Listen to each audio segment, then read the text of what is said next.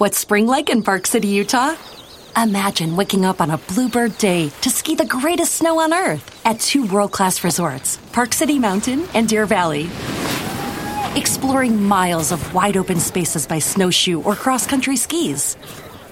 Wandering our historic Main Street with its après ski scene and award winning restaurants.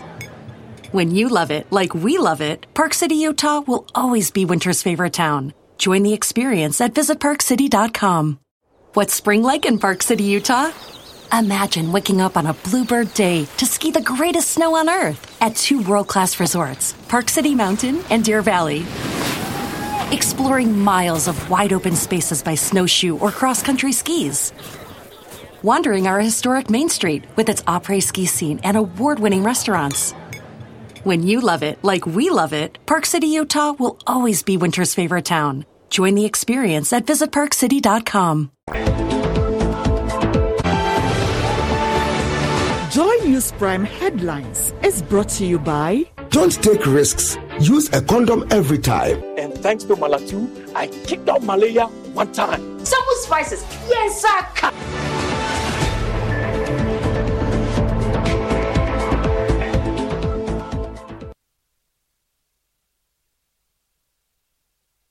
This is Joy News Prime with me, Carlos Coloni. Coming up, Finance Minister announced 220 million cedis to deliver relief items to victims of the Akosombo Dam spillage in 2024 budget as a tout government effort at dealing with the country's economic challenges. Has budgeted an amount of 220 million to support the relief phase for the communities affected by the Akosombo spillage. But the minority are not impressed, describing the budget as empty. This government is leaving behind a budget that is debt riddled. It's leaving behind an economy that is overtaxed. You are leaving behind an economy that is seeing hyperinflation. Arrested and cautioned. We'll tell you about how someone employed told both workers who picked, picked camp at Road Ministry to push for the employment spent days in prison. I prefer to sleep here than getting to the house because the pressure is too much on me. Now we don't have any respect in our families. And Ghana's woodworkers are battling a range of health problems caused by a silent killer, wood dust. We have a special feature for you. Then you have the very fine, smallest particles that go deep down. Muja and the affair Muja the hi wa wa nyɛ saa adwuma dɛ woba deɛ a wontumi hu me And Prime Business is at 8 p.m. with Emma Davis. Economist Professor Lord Mensah describes the 2024 budget as one that crowds out the private sector from economic transformation. Government wants to still hold on to business, you know, without, you know, looking into the situation for the economy to be transferred to the private sector. All right. Uh, the crowding out effect still lingers on if we look into the budget clearly. And Prime Sports is at 8.30 p.m. Well, Ghana's Ampem Darkoa poised to advance to the finals of the CAF Women's Champions League ahead of their clash against Morocco Sporting Club Casablanca tonight. We are live on DSTV channel 421 and GoTV channel 125. Please stay for details.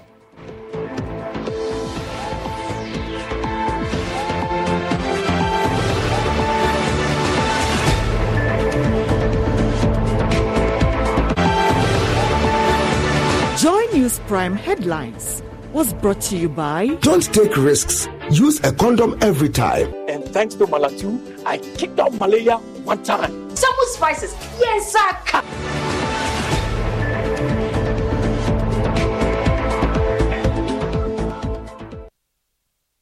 Thank you so much for joining us here on Joy News Prime. Now, government has allocated 220 million cedis to deal with the floods caused by the spillage of the Akosombo Dam.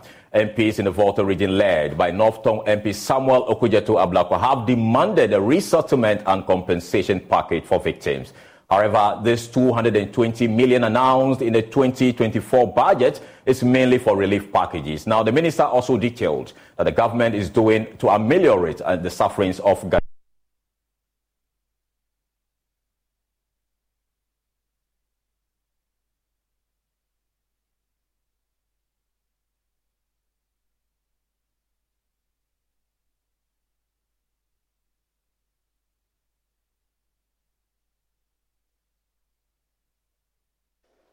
jeered and cheered when Finance Minister Ken Ofori-Atta concluded the 2024 budget. The minority clearly not enthused with the measures outlined by government to deal with the economic slump, whilst the majority believe this is the stage, this is where things begin to turn around. The finance minister says Ghana's economy will now be valued at $1 trillion from the 219.5 billion they recorded in 2017. The 2024 budget is even more significant because we cross, Mr. Speaker, the 1 trillion gross domestic product mark for the first time in our economic history. Let me repeat, Mr. Speaker, Ghana's economy under President Akufo-Addo in 2024, final year in office, is projected to be valued over 1 trillion Ghana cedis in 2024 from the 219 but more importantly, one of the key issues this government has introduced in this 2024 budget is that 220 million is now budgeted for the communities that were affected by the Akosombo Dam spillage. Government has budgeted an amount of 220 million to support the relief phase for the communities affected by the Akosombo spillage as well as floods upstream in the Oti, Savannah, and Bono East regions. But one thing that stood out also is that Finance Minister Ken Ofori-Atta told Parliament that this government has created 2.3 million jobs. Invested 541 million in 169 IDF, 1D1F enterprises to scale up value addition and provided 140,000 additional jobs. And we have created, Mr. Speaker, over 2.3 million jobs in the private sector and public sector, approximately 900,000 in the private sector and 1.4 million in the public sector. But in terms of the numbers in this budget, one of the key things is that government expects to raise 176.4 billion Ghana cedis in revenue in 2024, and it is projecting that it will spend 226.7 billion. That is about 50 billion in terms of the deficit but government will be seeking to claw some back in terms of the revenue mobilization. The General Hospital also came up. Mr. Speaker, total revenue and grants is projected at 176.4 billion Ghana cedis, 16.8% of GDP as we move towards our 18% target. And this is underpinned by permanent revenue measures, largely tax revenue measures amounting to 0.9% of GDP. Mr. Speaker, total expenditure is projected at 226.7 billion, 21.6% of GDP. The 2024 budget is now set to be debated from next week Monday when Parliament concludes work on the post-budget workshop. But there were no mention of new taxes. When this budget was about to be presented, we heard a lot of things about new taxes set to be introduced but the finance minister has not announced any. In the coming days, we will see if there will be bills that will come to Parliament by way of taxes. We'll be looking forward to seeing that. But also, there have been no blanket removal of taxes. Government, of course, has committed to zero VAT rates on sanitary pads that will be imported and actually manufactured locally. And MPs are now set to debate it from Monday, and the Speaker says it will be a showdown. Reporting for Joy News, Kweku Asante, Parliament House, Accra.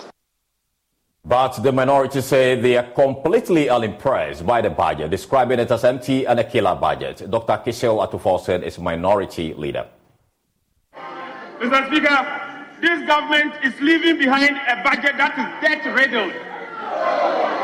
It's leaving behind an economy that is overtaxed you are leaving behind an economy that is seeing hyperinflation. You are see, leaving behind an economy that is seeing high food inflation. And you are leaving behind an economy that is seeing high monetary policy rate. As if that is not enough, Mr. Mr. Speaker, this government is leaving behind an economy with high lending rate. You are again leaving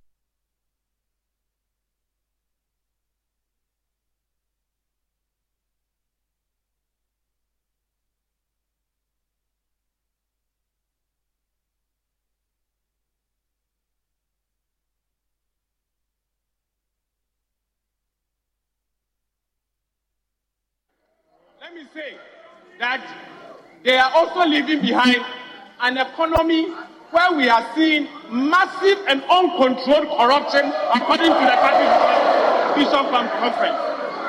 Mr. Speaker, Mr. Speaker, this, this is the scorecard of this government.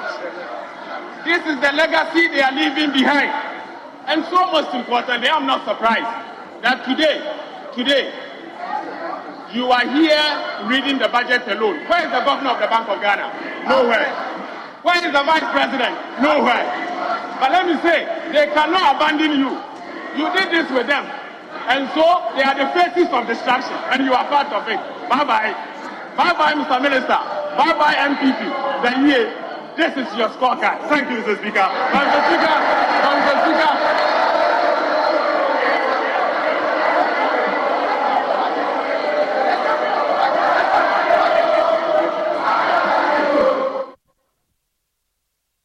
But even before the debate will start next week, Monday, the majority say they will expose the NDC's poor record on the economy. Alexander Afenyo is Deputy Majority Leader. The figures cannot be toyed with. Dr. Ato Forson, let me remind you that your government could not implement a single, a single landing beach project. You came into this house with a law you chicken out and you came to carpet. This government has successfully heard the cries of the fishermen. And we have constructed 12 landing beach sites. You come from the central region. You've not been able to do that for the people of central region. And you are telling him that he has underperformed. Hey, at all. Hey! Hey, Dr. Fawcett. Hey, at. Are you saying that you, as a deputy finance minister, you did better than Kemo Boriata? Is that what you are saying?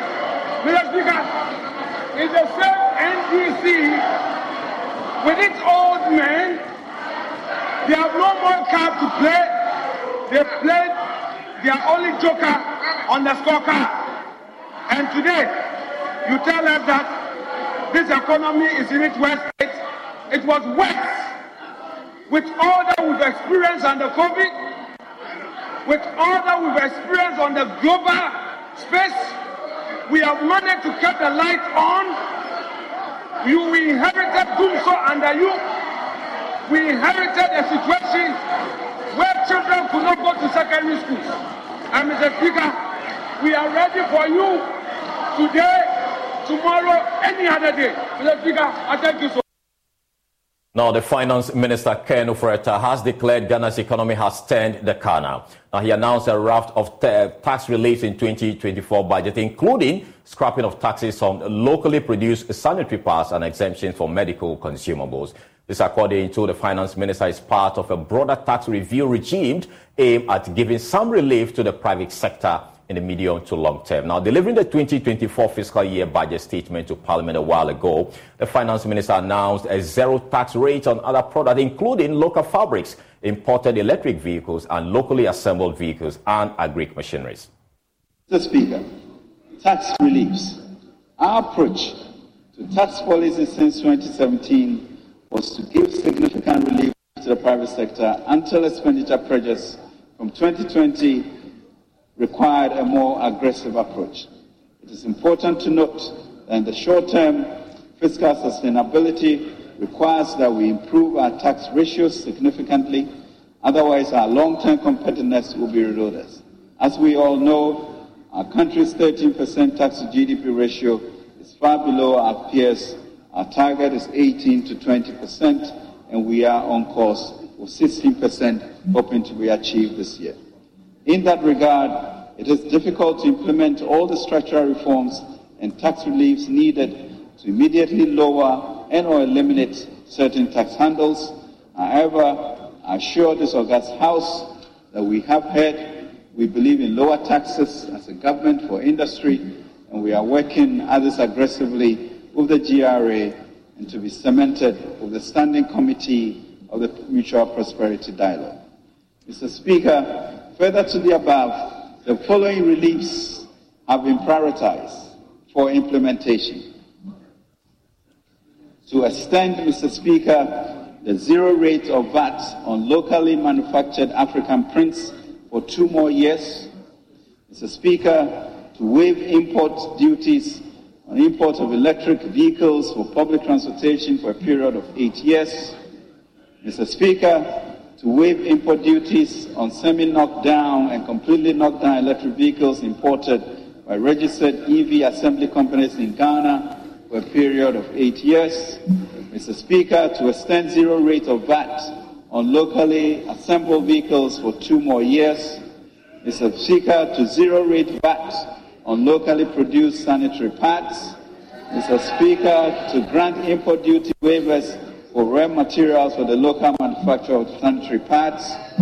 Mr. Speaker, to grant exemptions on the importation of agricultural machinery equipment and inputs and medical consumables, raw materials for the pharmaceutical industry.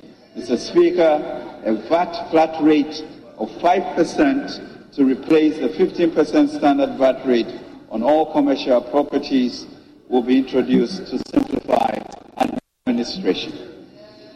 To address the negative externalities of plastic waste and pollution, government will review and expand the environmental excise duty to cover plastic packaging and industrial and vehicle emissions. Mr. Speaker, the Stamp Duty Act 2005, Act 689, has not been reviewed since enactment in 2005. To realign the rate with current economic realities, government in 2024 will review the rates and fees for stamp duties. The bands subject to ad valorem taxes will be expanded, while the specific rates will be reviewed. Mr. Speaker, a simplified tax Return will be introduced as a means of promoting voluntary compliance as part of the modified taxation scheme for individuals in the informal sector. This approach will make it easier for taxpayers to fulfill their tax obligations to the state. Now, highlighting the performance of the economy in the 2023 fiscal year, the finance minister said the cedi as at November 2023 has been stabilized after a 6.3% depreciation in the eighth month. The cedi has stabilized against the US dollar since early 2023. Over a year to date, Mr. Speaker, a year to date cumulative depreciation of 25% compared to 54% in 2022. Specifically, Mr. Speaker, the cedi has only depreciated by 6.4% on cumulative basis since February 2023 compared to, Mr. Speaker, 53.9% over the same period in 2022. The stability of the cedi largely reflects the positive impact from the restoration of economic activity, including robust economic growth, improvement in the current account position, improvement in forex liquidity following the IMF ECF inflows, Bank of Ghana's domestic gold purchase program reduced speculative forex demand as market confidence rebounds. Now, in his projection for 2024, government has announced a 176 billion cedis revenue target against a 226 billion cedis expenditure. Total revenue and grants is projected at 176.4 billion Ghana cedis, 16.8% of GDP as we move towards our 18% target. And this is underpinned by permanent revenue measures, largely tax revenue measures amounting to 0.9% of GDP. Mr. Speaker, total expenditure is projected at 226.7 billion, 21.6% of GDP, this projection reflects a reduction of 6.1 percentage points of GDP in total expenditure commitment basis compared to the outturn in 2022. This large decrease comes from the combination of fiscal consolidation efforts of 4.9 percentage points of GDP, reflecting an adjustment in revenue by 1.1 percentage point and primary expenditure by 3.9 percentage points of GDP. Now, 10 things you should know about the 2024 budget. I have been joined by our Joy News researcher and data analyst Isaac Kofi Adjei to give us a power summary of the 2024 budget. So, uh, tell us, what, what are the 10 key takeaways from this particular 2024 budget? Well, so I think let's start from the La General Hospital, where mm. the people of La should be happy at the moment mm-hmm. They have been included in the budget. Government is saying that the financing will come from the national budget. Mm. And then also the contractor is supposed to resume work by next, next, next week. week. not even by next week. You use the word next week. Next week. And let's look at the second item, which is the sanitary pad tax. We are going to have a 0% rate and import duty waivers for raw materials of the locally manufactured, uh, you know, sanitary pads uh, will be implemented. So it simply tells you that things that we import locally mm. from outside to, to actually work on sanitary pads, materials, will enjoy some 0% VAT. Okay. Also positive news because we've been talking about this. Third one, mm. cover this story. What's spring like in Park City, Utah? Imagine waking up on a bluebird day to ski the greatest snow on earth at two world-class resorts, Park City Mountain and Deer Valley. Exploring miles of wide open spaces by snowshoe or cross-country skis wandering our historic Main Street with its après ski scene and award winning restaurants. When you love it like we love it, Park City, Utah will always be winter's favorite town. Join the experience at visitparkcity.com. Very extensively, so exactly. probably you'll be happy that the people so, so happy finally that they finally are getting something. Exactly. Yeah. They've quoted this amount, mm. 220 million Ghana cedis, mm. in the form of relief that government's going to give to the people of that were the communities affected by the floods. The fourth one is those in the fine print industry, which is the African print industry. Mm. Uh, local things that we wear, we love to wear them on Fridays and sure. other special occasions, and even regular days right now. Mm. They are also going to enjoy the 0% VAT rate. The extension is for two additional years, and there's some positive news there. Fifth one mm. is the night economy boost. Hmm. Remember the. Uh, former President Mahama spoke about 24-hour economy. Exactly. Now we are going to have a night economy, mm. which uh, is supposed to improve the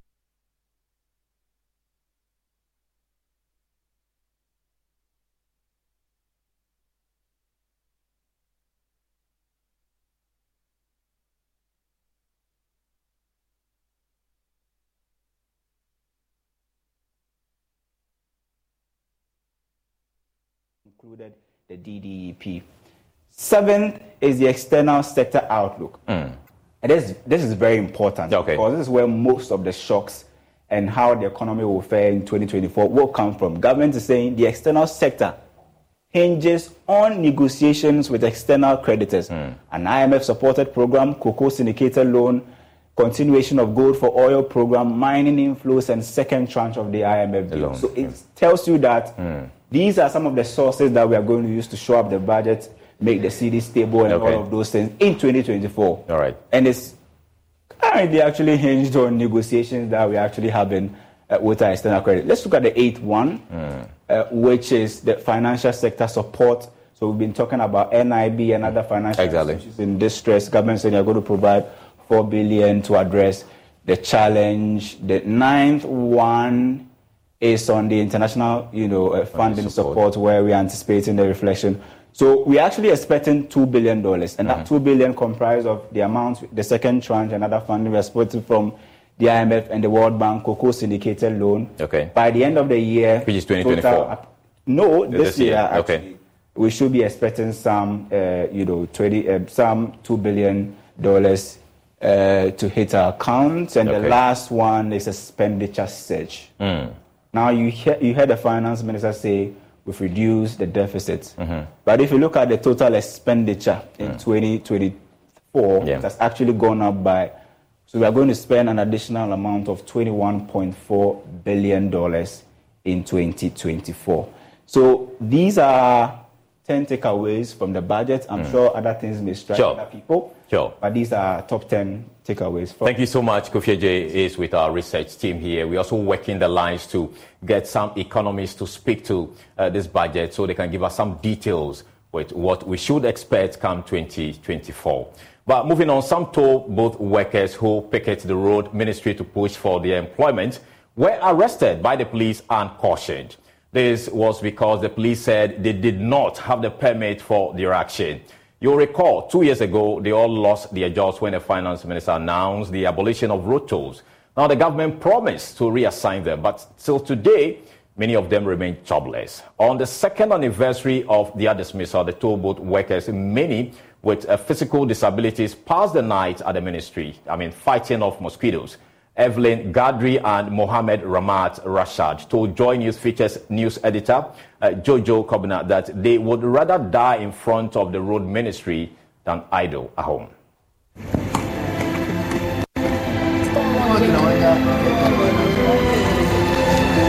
We can't go home. Some of our members are dead. We came in the morning, but we've not met the minister. So we are waiting until he comes and then does the needful. I prefer to sleep here than get into the house. Because the pressure is too much on me, my children and the family members. And we don't have any respect in our families because of the work that they, they, they, they, they took from us. We've been coming here and the minister told us that they will pay us until they reassign us. Later, he said he said this is financial loss to the state. And we said, ah, you said this in the public. And we've been here several. We have we've have interactions with you. You told us that you will pay us. Now you've changed your mind. You said it's a financial loss to the state. We will not understand. They are sacking us. They say we should go, and we say we will not go. They will sleep here until until we will get the good news from them. The ministry doesn't want to help with the work most of us we have we have acquired skills. And they told us that they will pay us until they reassign us. That payment they can establish the persons living with disability who have skills among us.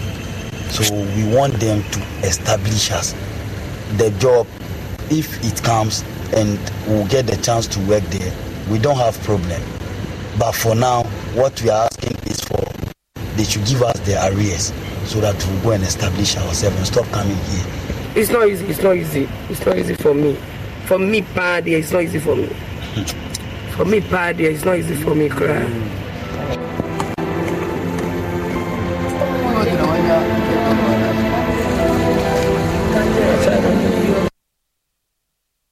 Well, Joy News understands they were picked up by the police and cautioned to continue their action only when they have permit. Now, we have been joined by Evelyn Gadri. And so, Evelyn, your quest to demand employment led you to being arrested. Uh, what's your next line of action now?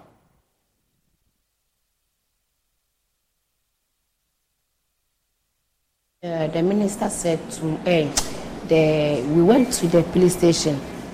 Yeah. Hello. Hello, please can you? Yeah, proceed. Hello? Evelyn, we can hear you, so go ahead.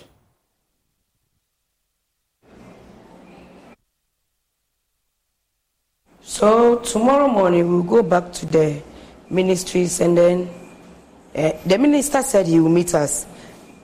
So tomorrow morning we'll go there. All right. So have you also heard anything about your, uh, you know, reassignment as you were promised in the past? Is that the reason why you're going to meet the minister? No. No, we've not heard anything.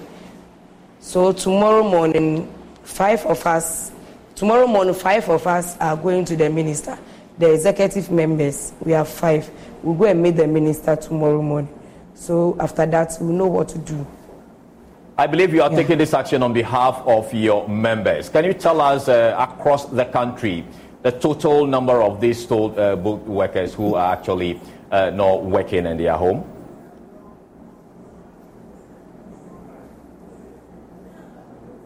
Yes, we are about 381. Yeah, 381. 88, yeah, 388. Eight, yeah. So, how many of you went to uh, picket the uh, ministry, if, if, you recall?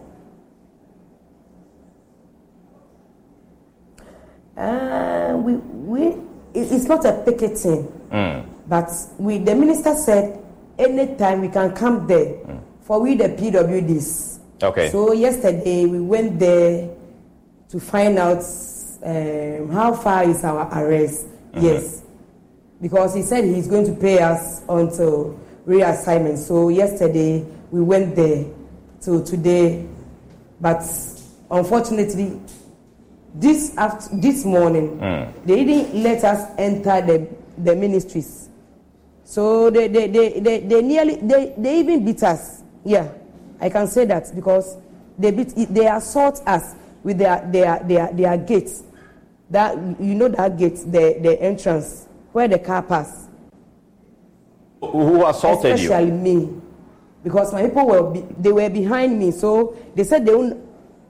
You said the security men, the security men over there. The security men they were they were eight, but only four people, four security men. They didn't allow us to enter. So we, we, we, we perched at one corner. So as soon as we see we, we saw the uh, that V8 cars, they were entering, then we followed the car. And they, they, they locked me with their gates. Seriously, I can't move. I, I, they locked me with their gates. I cannot even move. So they hit my head with the gates. As I'm talking, I'm feeling very, very bad, bad pains. I cannot even, even, even do anything. But I'll manage. But tomorrow, when you get to the minister, we'll say everything that we, we, we, we just do this. So clearly, what are your demands? Can you list them for us to understand clearly? If you meet the minister tomorrow, what demands are you going to make? We need our arrest because we know that the, that the toll. We don't know. We don't know when the toll is coming. The money. The the money today.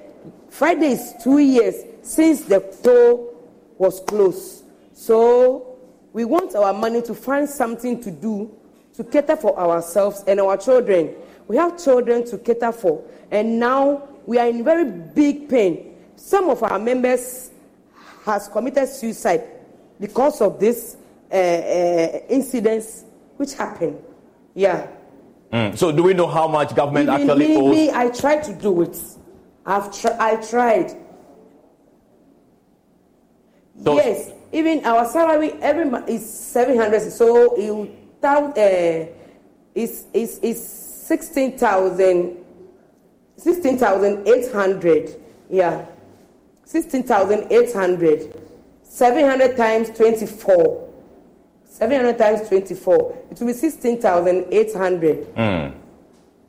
Okay, so these are your demands. You're appealing to the, I mean, the government to pay this yeah. money to you and you are making the claim also that some of your members have actually committed suicide as a to result of uh, I mean, sitting at home.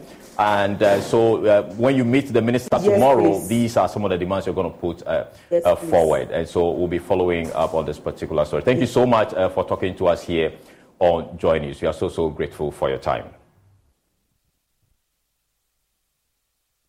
All right, moving on. Chief Justice Justice Gertrude Torkornoo has described the administration of Inspector General of Police, Dr. George Akuffo Dampare, as extremely inspirational.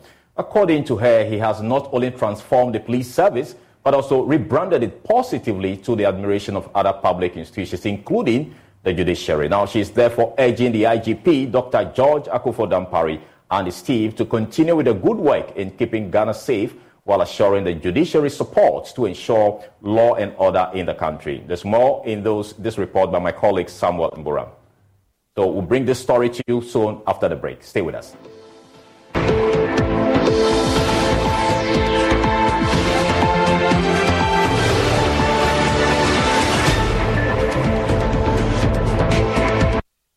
Hey, Charlie, back. The malaria really knocked you down, eh? Charlie, no joke fever, headache, vomiting, loss of appetite. I couldn't even eat my usual fufu.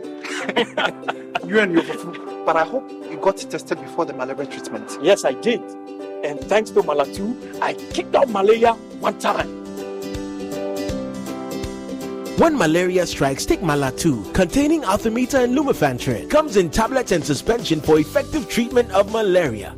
Great to have you back. Thank you. No problem. Mala 2 is suitable for adults and children. Manufactured and distributed by Ernest Chemist Limited. This advertisement has been vetted and approved by the FDA.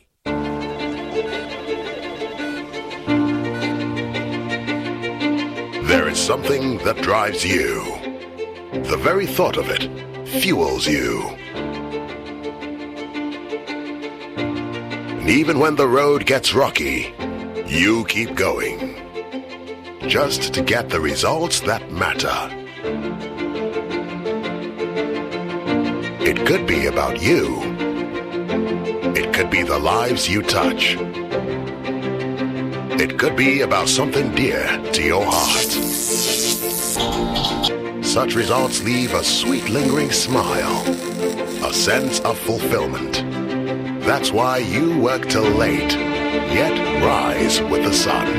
Yes, your drive knows no limit. Do it with Stanbic Bank, where we spur you on to get the results that matter. It feels like becoming an entrepreneur aside academics is never going to be possible when you're in school. Mainly because we feel that we are young and we don't have the resources and the guts to be one. But if you believe in yourself and you have the passion to become an entrepreneur, then you already are. Staying ahead in a highly competitive environment requires applying creativity and innovation to every aspect of your journey to becoming an entrepreneur. Presently, entrepreneurship is driven by creativity and innovation to attain business objectives. The explosion in technology, business, entrepreneurship, and consumption in this new era is as a result of the ongoing application of innovation. Milton Berle once said, If opportunity doesn't knock, build a door. So, if you are ready to be an entrepreneur, Heritage Christian College is ready for you. Heritage Christian College moves you from a wantrepreneur to become an entrepreneur. Every day, people have money emergencies. Ma, I need oh my school fees. Emergency. Mama, chop chop money emergency. Emergency, emergency. Catch it. I'm your rent. Emergency. Now, there's a new emergency number in town. More money, more Dial star 770 hash for all your money emergencies and chop life. Dial star 770 hash for money emergencies and get easy and quick access to your money, loans, and other banking needs. Ecobank, the Pan African Bank.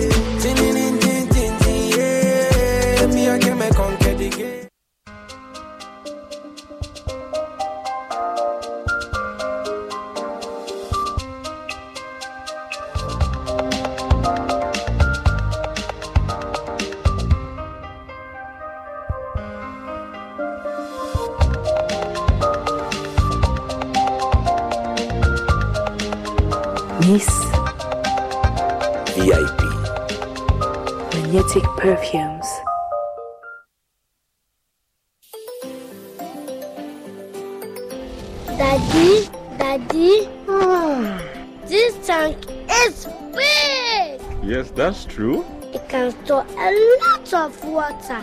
That's so true. Wow, it has a working tortoise on it. Mm-hmm. That's so true. I can see S I N T E X Sintex. That is so true, my daughter. When it falls down, it will spoil. That's not true. But why? Yay! Sintex was the first to introduce double layer tanks in Ghana. Sintex again was the first to introduce white inner layers in Ghana. Sintex gives you the biggest warranty, seven years. No matter your water needs, Sintex is the answer. Sintex tank. Are you strong? Are you tough?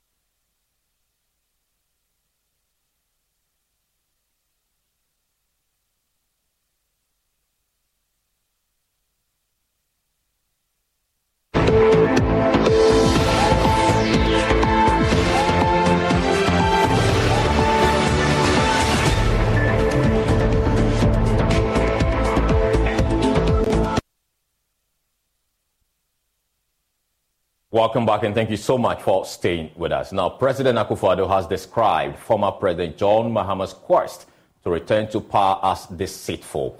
He says it is impossible for John Mahama to assume a new leadership posture when voted as president in December 2024. And Akufo-Addo believes voting for the former president will further stifle development in the country. He spoke at the inauguration of a library named after him in the Bantama constituency. My colleague Nana Yaojima has more in the following report. According to the president, the government of the National Democratic Congress under John Mahama failed to deliver on its mandate. He believes there is no evidence that the former president would do better when voted again. Nana Akufo-Addo therefore cautions the electorates against falling for what he terms as deceptions.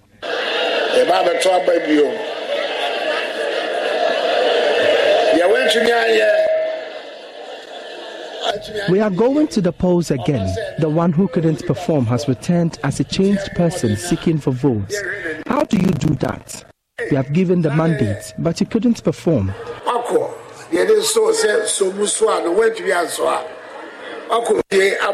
How do you return claiming you have changed? You haven't.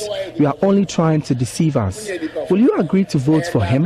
We won't do that.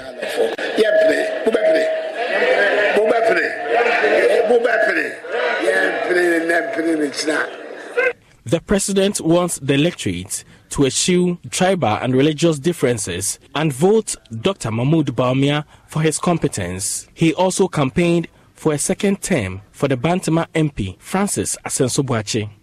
The vice president, Mahamudu Bawumia,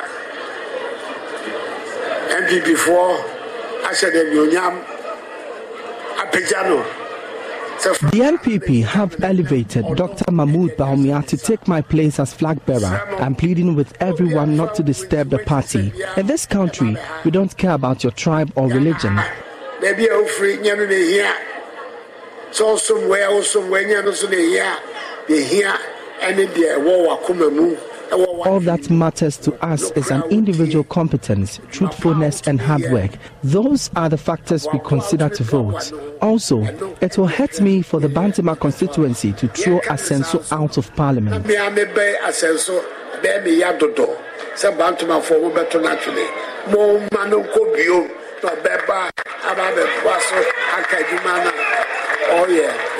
The MP constructed the community library and technology hub for the Bantama community. The facility, named after Nana Dankwa Akufo-Addo, is expected to help improve literacy and ICT knowledge among children. Asenso-Boakye is Bantama MP.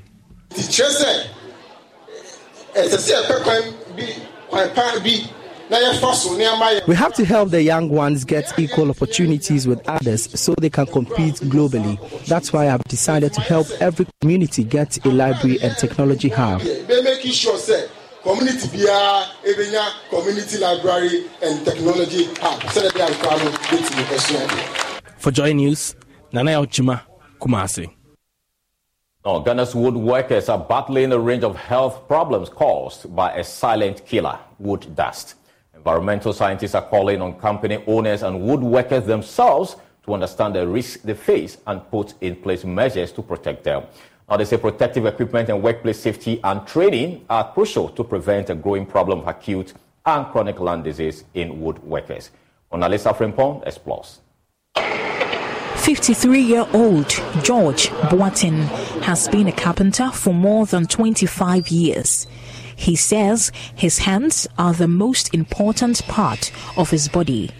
They are his tool to get the job done every day, and he is extremely careful to protect them.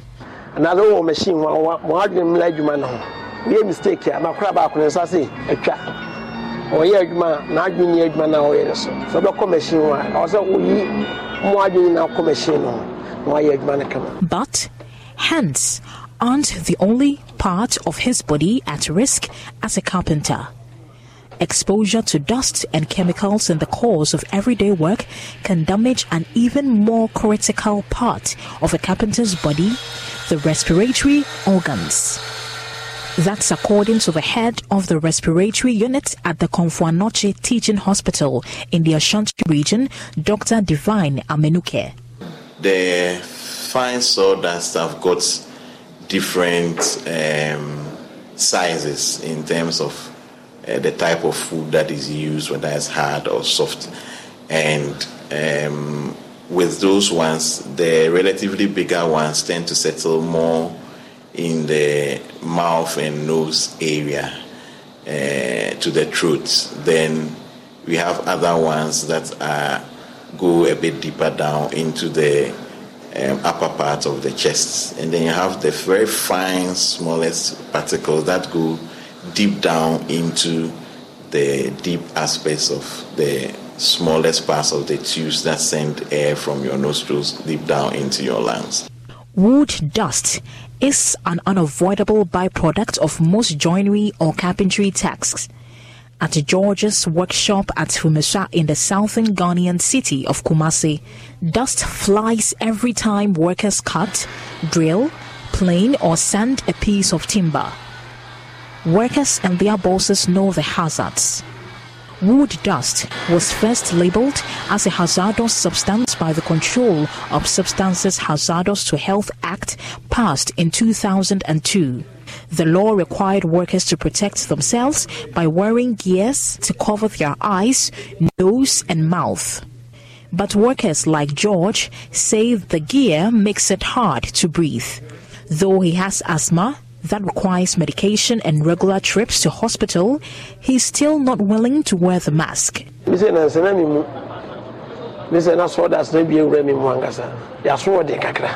so nti adwuma deɛ wɔsɛ nka wɔstate a na nka wahyɛ nose mask.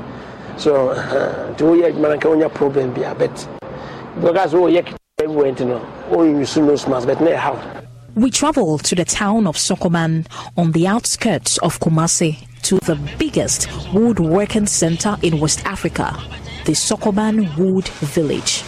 20,000 workers cut, shape, and treat wood here. The village is divided into the lumber sellers and artisan section. The artisans sand and drill all day, every day, producing a mountain of dust. Behind me are fine sawdust particles on the ground. Fortunately, I am protected because I am wearing a mask. But for the furniture workers here, these wood workers, they stand a risk of having so many infections as a result of their failing to wear protective gears like the nose mask. Sokoban Wood Village is no different from George Boaten's carpentry shop at Fumisa. A walk through the artisan section finds only a few are wearing masks. 47 year old Akwesi Nest is one of them. Respiratory health is of little concern to Akwesi. This is despite the fact that 20 years working here have begun to take a toll.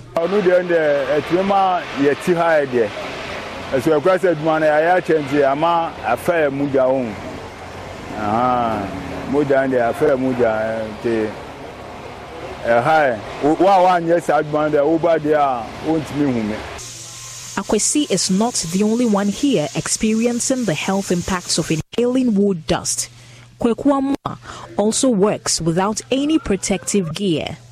He complains of eye irritations and headaches. Akwesi and Kweku don't visit health facilities but rely on over the counter drugs to treat their symptoms. sɛ nye pila nko adeɛ a mede meyɛ meyɛhu sɛ manya yareɛ wɔ mu da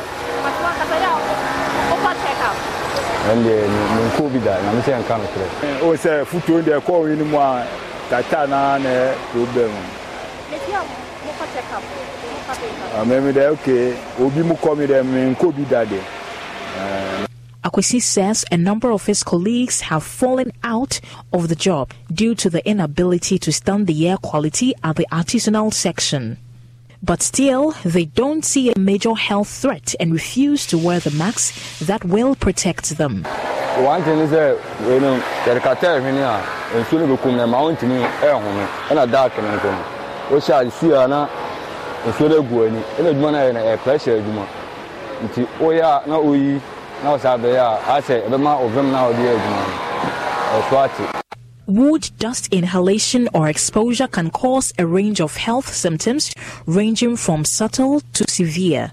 These include irritation to the eyes, nose and throat, asthma, and in rare cases, cancer. The Komfo Anokye Teaching Hospital regularly treats woodworkers with asthma that they say is triggered by wood dust. Other woodworkers coming with coughs that could be the start of illness. In one case, a woodworker was diagnosed with nasal cancer, which could also have been caused by the dust. Dr. Divine Amenuke says all these symptoms may be closely linked to the inhalation of fine wood dust particles that can penetrate the lungs. The smallest particles can even enter the bloodstream where they cause heart problems and exacerbate diseases like diabetes. There are steps workers must take to protect themselves, says Dr. Amenuke. With COVID, at least we know surgical masks and we know something like N95. So the surgical mask's ability to filter is less compared to N95, which is, has smaller pores. So that would give you a higher level of protection in terms of the amount of the dust that goes into your system. Um, there are other things that we call respirators um, or higher level of masks that have got extractors that are able to filter the air better for you. The wood processing industries are clear on what employers must do to minimize the risks associated with wood dust. Ghana has enacted laws and regulations aimed to protecting workers employers must assess conditions likely to affect the health and safety of the employees or themselves and provide protective equipment. All equipment is required to be regularly inspected and replaced if necessary. It must comply with relevant standards. But in talking to workers at multiple facilities, it is clear that there is little to no enforcement of those laws. The Department of Factories Inspectorate is the main agency responsible for enforcing health and safety in factories, but several studies have found it examines a small fraction of the facilities under its control. At the Kasi community, one company has followed the regulations. Dust emissions from wood processing company Logs and Lumber Limited affect nearby suburbs. But the company has set up filters to control the extraction of dust in the workshop setting. Avedis Jigalian is general manager. When you are cutting, you will get the sawdust, and but we have the extraction fans to accumulate them and uh, burn them in our boilers to get energy for our dryers. So the dust is something that we try as much as possible. I mean, maybe I don't know, as much as possible to contain. Uh, I cannot say 100%, but I mean, when this company was established 1967, uh, Logs and Lumber. But before Logs and Lumber, there was another company here, Anglo African Timber. That there was in the neighborhood. I don't think there were so much uh, people living, but today that all the neighborhood, we have the mall, we have a lot of communities, schools. We are really taking seriously that issue, and we uh, we have introduced new filtration systems. We have invested heavily in that. Avedis says he puts the filtering machines in place at a huge cost after complaints from workers and the surrounding communities, but he says it is worth it to keep his workers healthy. For now, Logs and Lumber Limited workers are some of the few in Ghana working relatively safely. Experts say these protections will need to spread across the industry if Ghana's woodworkers are not to face a growing burden of illness. This story was a collaboration with New Narratives. Funding was provided by the Clean Air Fund, which had no say in the story's content. For Joy News, Mona Lisa Frimpon reporting.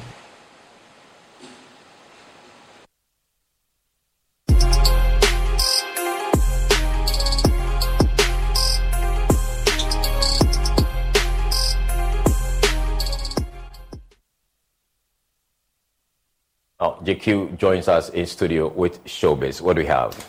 Well, Carlos, today the budget was read, but mm. what were your expectations in general?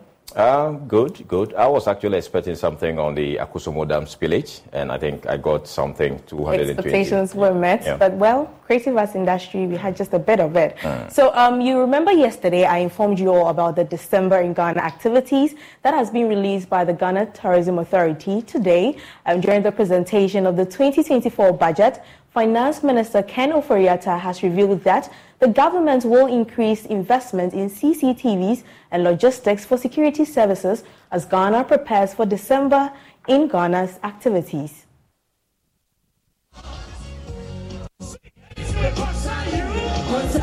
December Ghana is the time of the year that everybody looks forward to. Last year, a couple of events had security breaches and many other issues with regards to security. It doesn't matter what is going on. If any of you guys leave this stage right here or leave this place in a body bag, that will be on us. Do you understand? And that's one thing we don't care. We don't we don't want to happen. Now at this point, whether you hate me or whether you love me, I want you to understand the reason why we've had to end the show is for your own safety. Well, the Finance Minister of Ghana, Ken Ofori-Atta, presenting the 2024 budget on the floor of Parliament, says government will work towards enhancing security during the December in Ghana activities. Mr. Speaker, Ghana remains the preferred tourist destination in the sub-region. The steady stream of domestic and international tourists also requires dedicated spaces in cities to drive a night economy and tourism.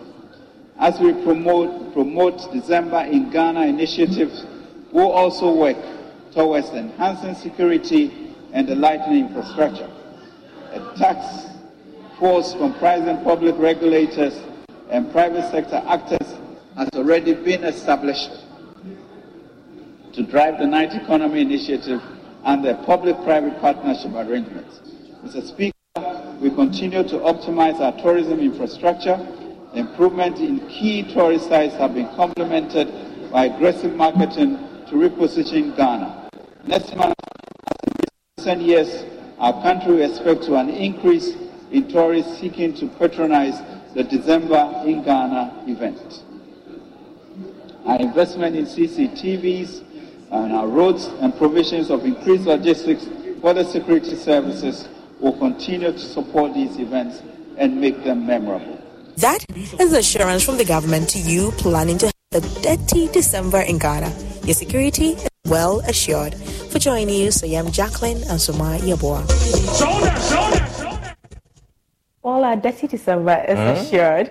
All right, now Nigerian recording artist Victor Adere, popularly known as Victor AD, has hailed Ghana for the massive success of his hit single Wetin We Gain, which according to him became popular in Ghana before his home country, narrating how the song became the toast of music lovers and occupied the number one spot in music charts in Ghana.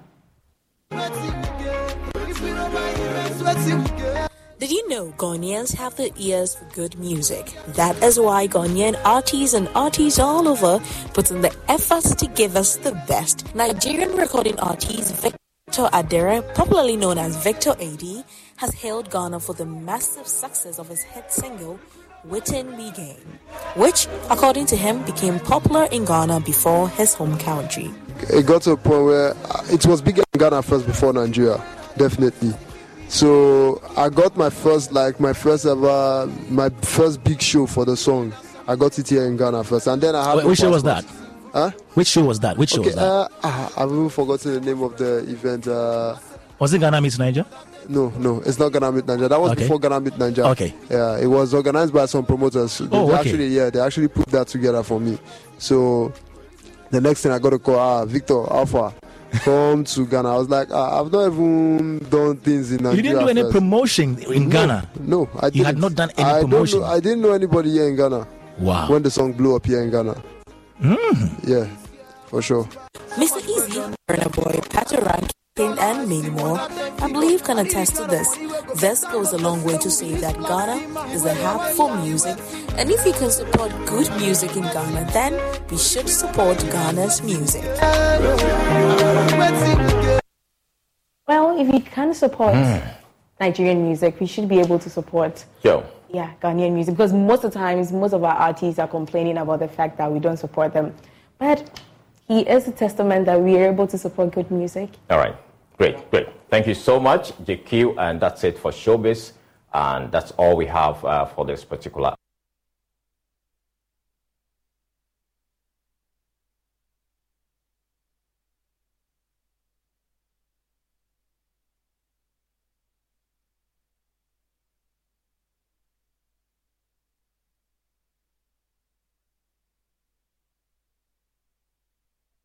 Again. Quiet, Joe. Can't you talk?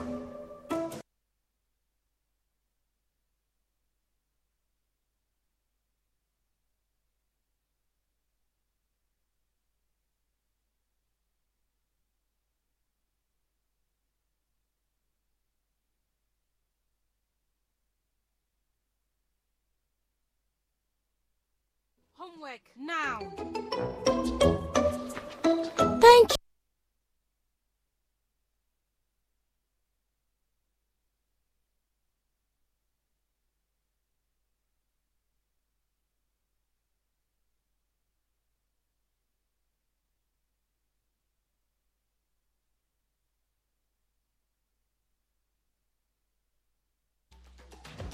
As for Grace's teacher, all she can say is, hmm, she tries hard.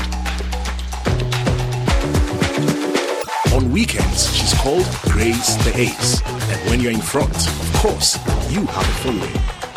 While at home, she has a following that is sometimes harder to impress. Well, Minister of Home Finance, we are impressed. That's why we offer every kind of banking solution for every kind of In life, you sometimes seem to be cruising along.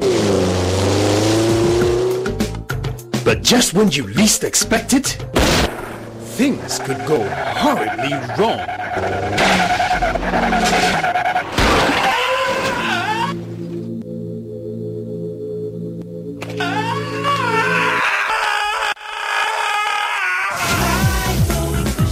Leave nothing to chance. Let Glico Group help you achieve your goals with customized solutions for life and general insurance, healthcare, and finance. Glico, we cushion you for life.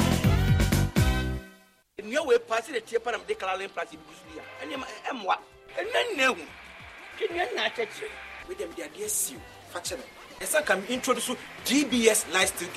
ɛma ɛ sɛ menom ta ɛpɛ so yi ɛyɛ nnua yɛde wu dan so. Ɛyɛ no koro nanso ne nnua bɛ nyinaa ɛnyɛ papa. Saa dbs gauge trusses yi yɛde computer na agenerate nti ɛnadeɛ no gu so a ɛyɛ straight.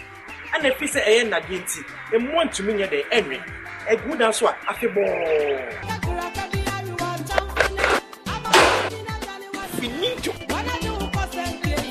mo a musisi asɔɔdan mo a musisi factories anaasɛ dan kɛseɛ bia no merecommande dbs trusses ama mo. Dbs trusses finito Hey, Charlie, what number? The malaria really knocked you down, eh? Charlie, no joke. Fever, headache, vomiting, loss of appetite. I couldn't even eat my usual fufu. You and your fufu. But I hope you got tested before the malaria treatment. Yes, I did.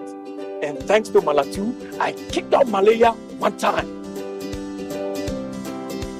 When malaria strikes, take Malatu, containing Artemether and Lumefantrine. Comes in tablets and suspension for effective treatment of malaria. Great to have you back. Thank you. no problem. Malatu is suitable for adults and children. Manufactured and distributed by Ernest Chemist Limited. This advertisement has been vetted and approved by the FDA.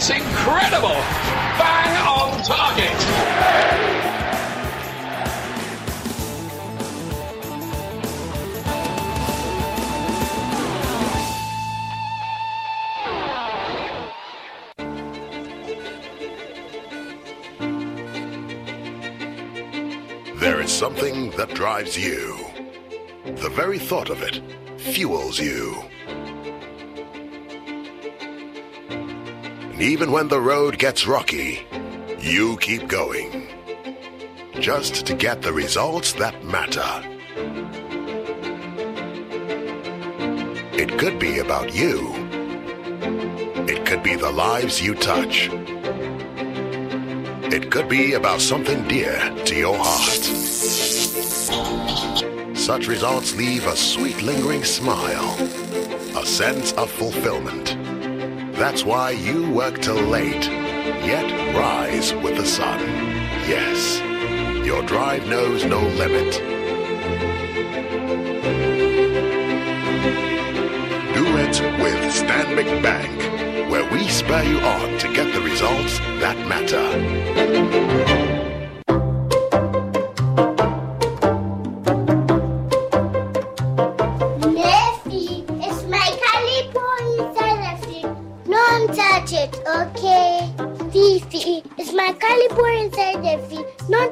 Okay? Don't worry, darling. I won't touch your calipo, okay? Okay. Hey, shit, Papa. Should I listen for you? It's okay, Grandma. You can drink it all. Oh, coffee. I brought plenty for you.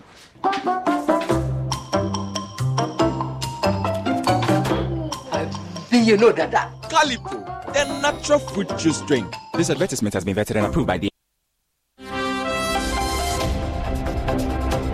The business segment is brought to you by Ecobank, the Pan African Bank. Check your Sima Semen bag no for your QR code. It's time you switch to Pack today.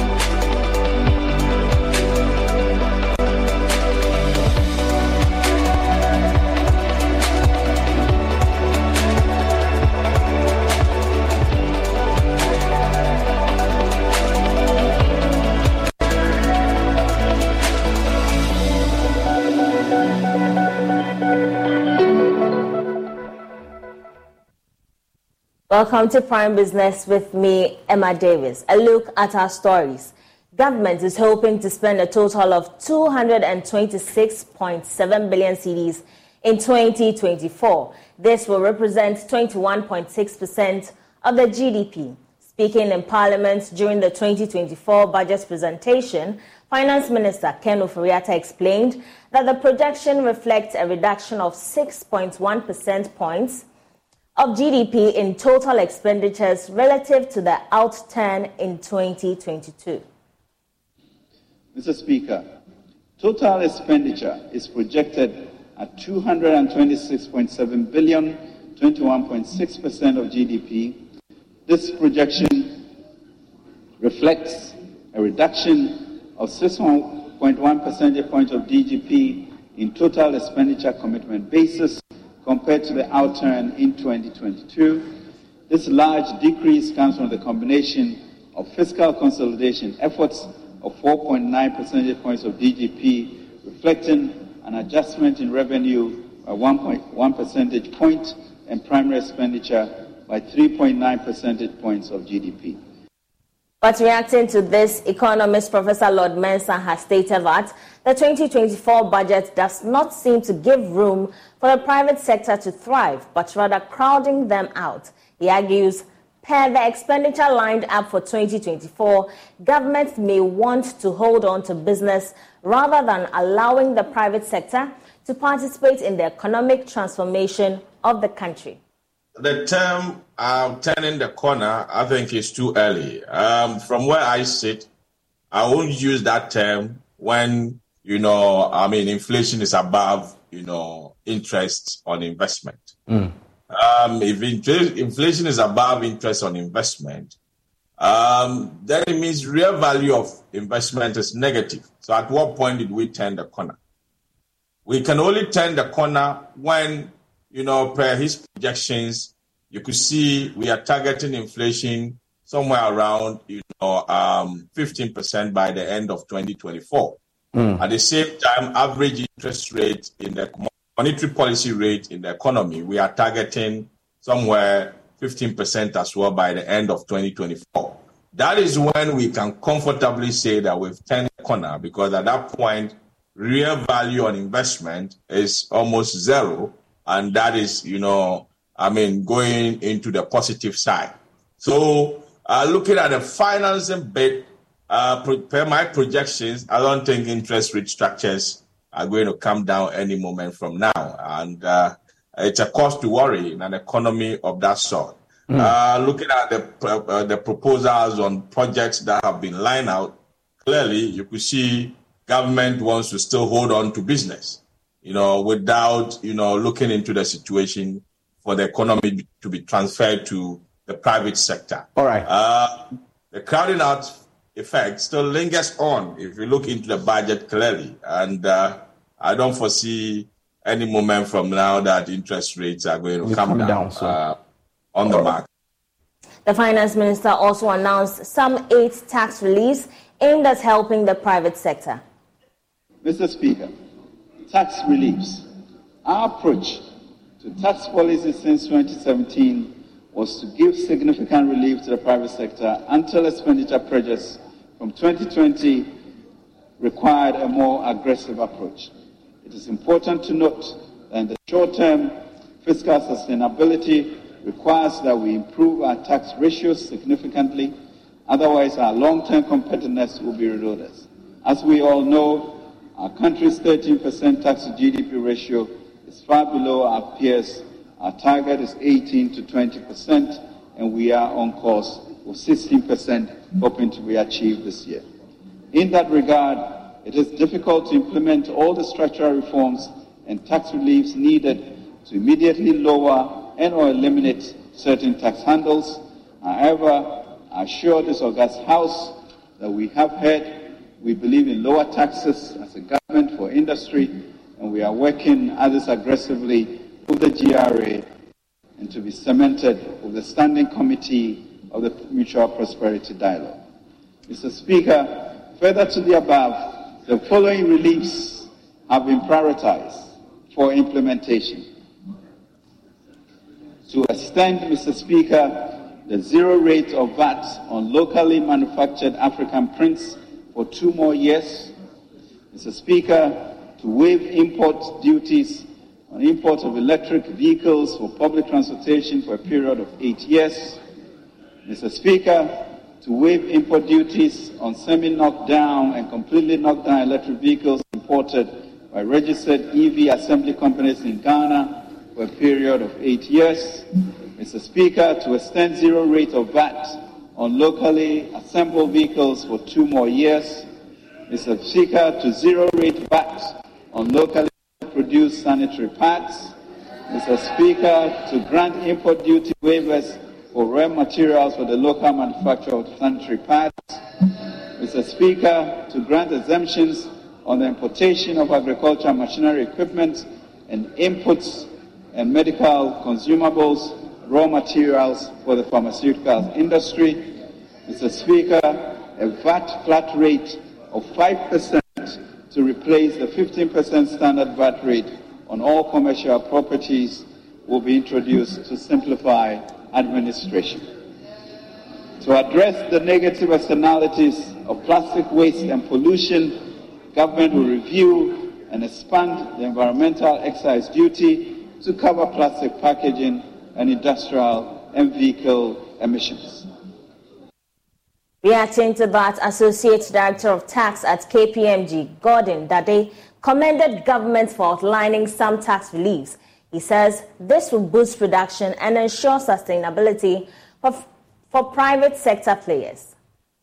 Broadly, I see the tax reliefs in, in three categories. One that is going to boost production, uh, from the side of the release for businesses, ones that is going to, ones that are going to and look at the sustainability issues that we are experiencing. You know, globally, there's a lot of talk about sustainability and ESG. And if you look at some of the reliefs that we are going to have for the um, the motor vehicle industry, for example, they talk about release for SKD and then the CKD, where the semi-knockdown vehicles. I mean, once you import them, there's there's that uh, relief or exemption on, on the import duties. And I think that is very important because we need to look at how we can operate sustainably as a, as a country, how to move away from all the carbon emissions and things that we are seeing. So those are very good policies. And also on the plastic side, um, government is intending to review some of the taxes there. And that will help us to manage some of the impact of the environmental issues on, on, our, on our economy. Uh, and so for me, the one that is also important is also the um, the informal sector, where government is looking at also restructuring that side and also bringing some simplified taxation for that side. We've always been talking about how to widen the tax net, and the informal sector is one area that we have to pay attention to. So I'm quite quite happy that government is going to look at that side, but we'll have to wait to see what the tax returns and what the reforms are going to be come 2024. Meanwhile, the Ghana Union of Traders Association have expressed disappointment over the failure of the 2024 budget to meet their demands. Speaking earlier on Business Live, President of the association, Dr. Joseph Obeng, said the business community would have to find ways to contend with the challenges they are saddled with.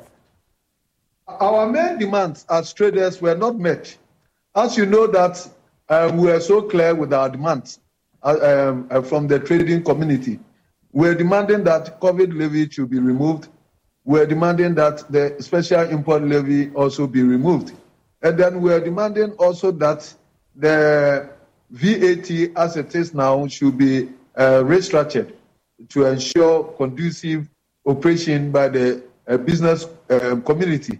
And all these were not met, even though we admit that um, there have been um, a tax reliefs for some industry players um, in the car industry, that's the electric um, assembling cars here, and then local um, car uh, vehicle manufacturers, African print manufacturers, sanitary pad uh, manufacturers, and agri uh, machinery, which are all very good um, uh, for a section of the industry.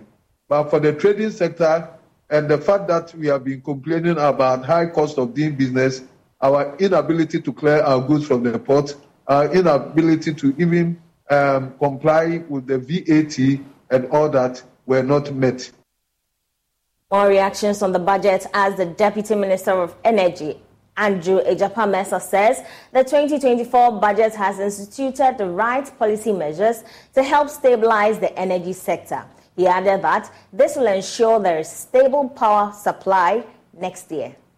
I make the point always that look, there's always an, an opportunity cost to every financing that you have. Okay? So if ECG has ab initio 35% take or pay obligation in terms of excess capacity, that's a hole right there. And so, whatever resources that they are able to generate would obviously be insufficient to meet all their outflows. And so they need support. So government has to necessarily make those support available to ensure that the lights are on. But can you keep doing that? No. So what do you do? You need to renegotiate some of those agreements that are in place so that you can reduce that burden. And that has been done. In the coming days, you would hear an announcement of the discussions that government has had with the IPPs, such that that obligation would then reduce. Then you put in uh, investment in the ECG system itself to improve efficiency. Okay, so that within the short, medium to long term, you can deal with that problem comprehensively. I was trying to wrap up to each you on this on this budget. Deal with that that issue, and we're working on it to ensure that rest assured going into next year, as has been the case in the past seven years, there will not be dumsor. Away from budget related stories, government has been entreated to focus more on improving local enterprises to consolidate its industrialization agenda. According to the Director General for Management Development and Productivity Institute, Bernice Ajay, this is significant to ensure sustainability. There is more in this report. Sustaining competitive and responsible enterprises is an ILO global program that seeks to improve productivity and working conditions in small and medium enterprises. The key intervention of the global program is a training which combines practical classroom sessions with in-factory consulting. SCORE training demonstrate the best international practices in the manufacturing and services sector and help SMEs to participate in global supply chains. According to the Director General, these enterprises need more advisory services. Actually very fulfilling because uh, the impact the SCORE program is having on the enterprises. You know that in Ghana, 80% of the enterprises or the uh, businesses are all small and medium scale. And so the, when you see the impact on how the transformation goes it's very, very fulfilling and exciting. And on top of that, without the uh, SCORE program, we cannot achieve the industrialization agenda for the nation, which is to, you know, build up our industries, and it is through best practices. And so, what SCORE gives the enterprises is how to be competitive and how to sustain uh, your business. It's a continuous learning a process. And so we are excited how the German um, government, through GIZ, is funding these um, projects. We started in Accra and then moved to Kumasi, Central Region, and now happy to tell you that we are in the north now. And a lot of the processes that goes on, sometimes we leave out some of the regions. So we've been pushing to go to the north. And now we are actually going even further. After this project, we're going more to the northern part.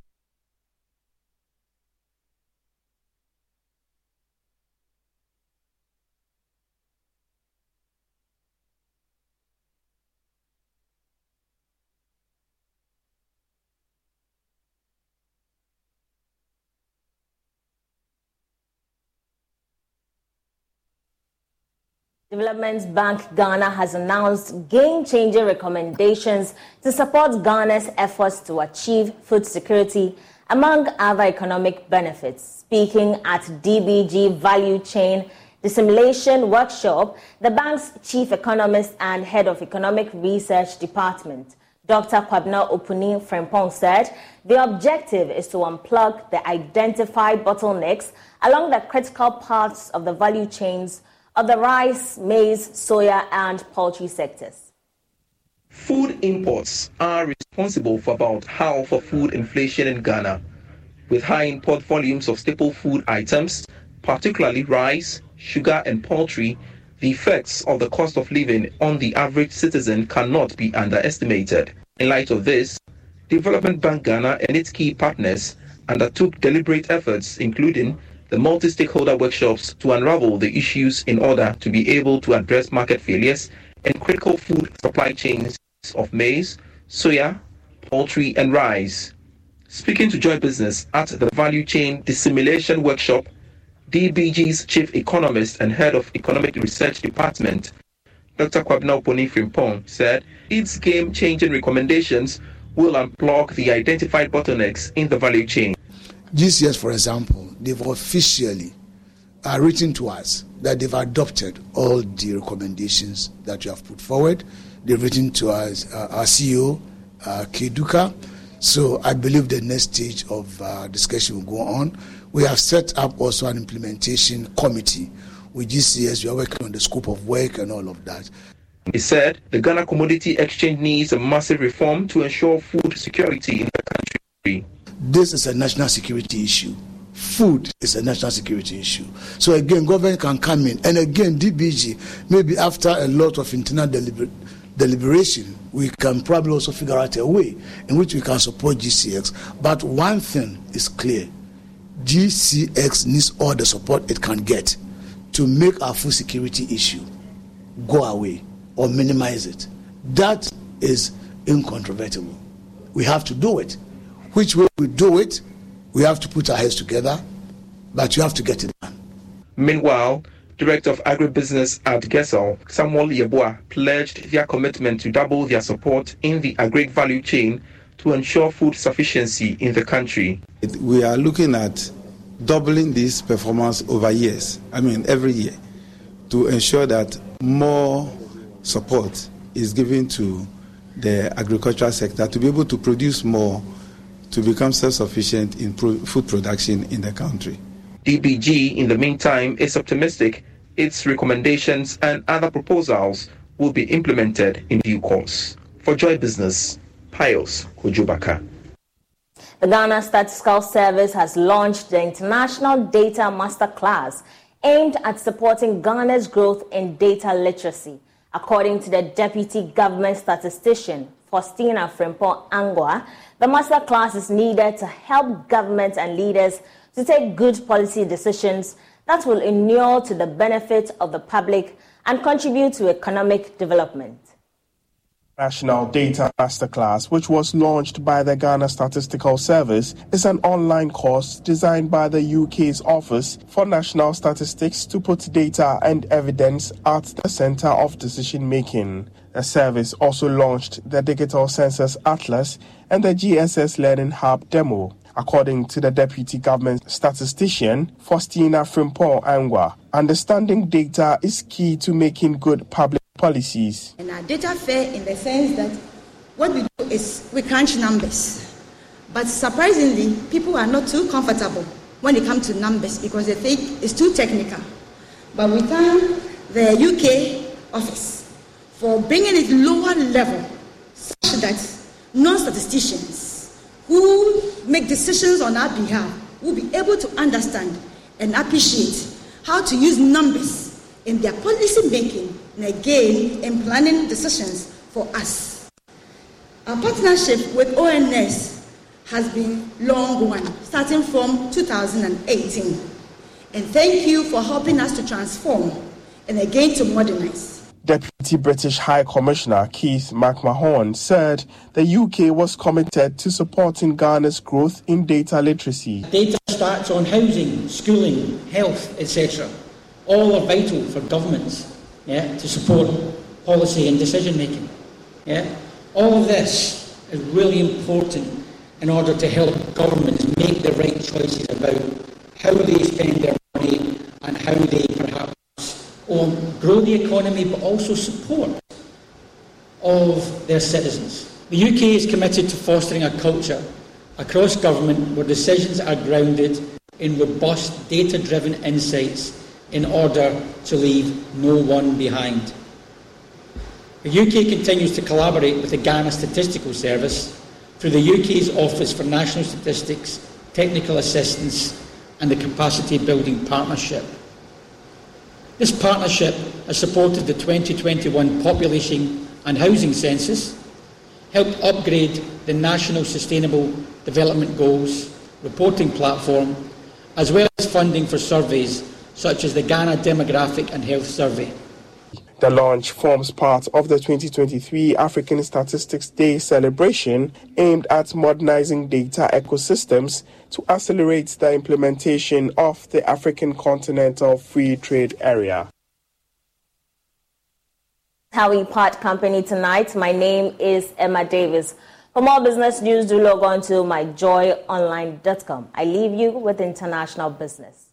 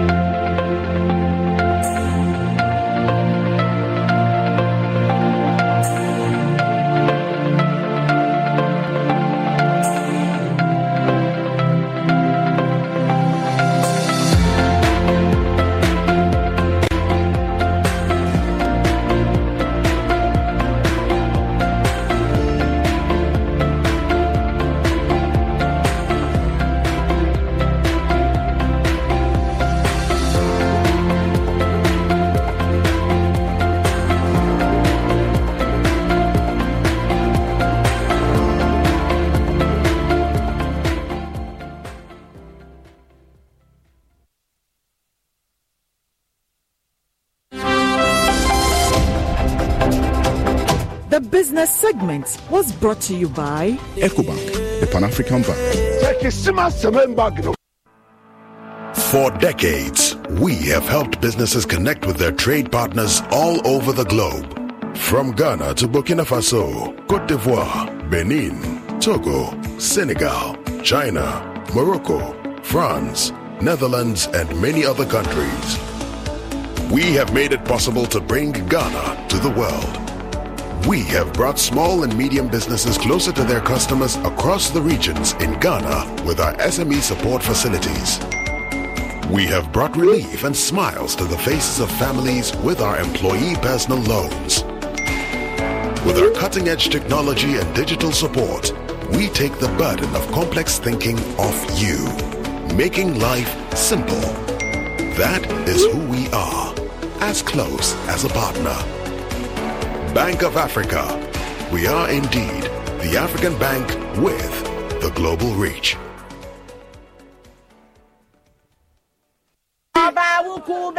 Customer, customer. Nana wacha. Ah, nada bɛ na mi twa mɛ twa papa Wotwa papa. sɛn? Mi twa ten Ghana. Ten Ghana. Ten Ghana cedis. Na no no di a sɛn na obenya. Ten Ghana cedis no. Mi di a. Ɛɛ mɛ di ɛ fifty four thousand Ghana cedis. Fifty four thousand. Titi five hundred and forty Na million. mo sɛ. Hwɛ. Bia o de wa no na me twa me di ehu. Eh, sikasɛ Hwɛ hwɛ. Ɛne na keka keka adeɛ tena wɛ tena wɔ aboki. Ah draw no na ahyɛ aseɛ no ɛ. Maame mi nye volume no. Ɛhɛn. Wadi. Ɛne na da wɔ. Wadi. Wadi. Wadi. Customer. Wadi. One of our daily lucky winners. Dial star 946 hash to play now. Or you can also play online at www.gamepackgames.com. Game Park is regulated by the National Lottery Authority.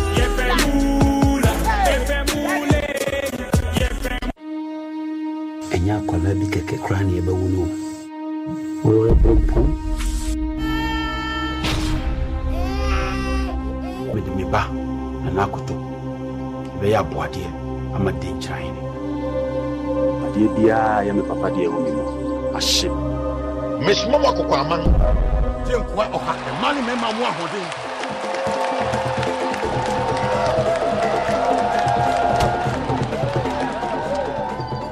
ɛsiane sɛ ɔno yɛ bɛrima nti momfa menyɛ hwee mese mejɔ no ìyá hɔ mi. ɛbɛ na ohu adeɛ fɛ na ɔdɔ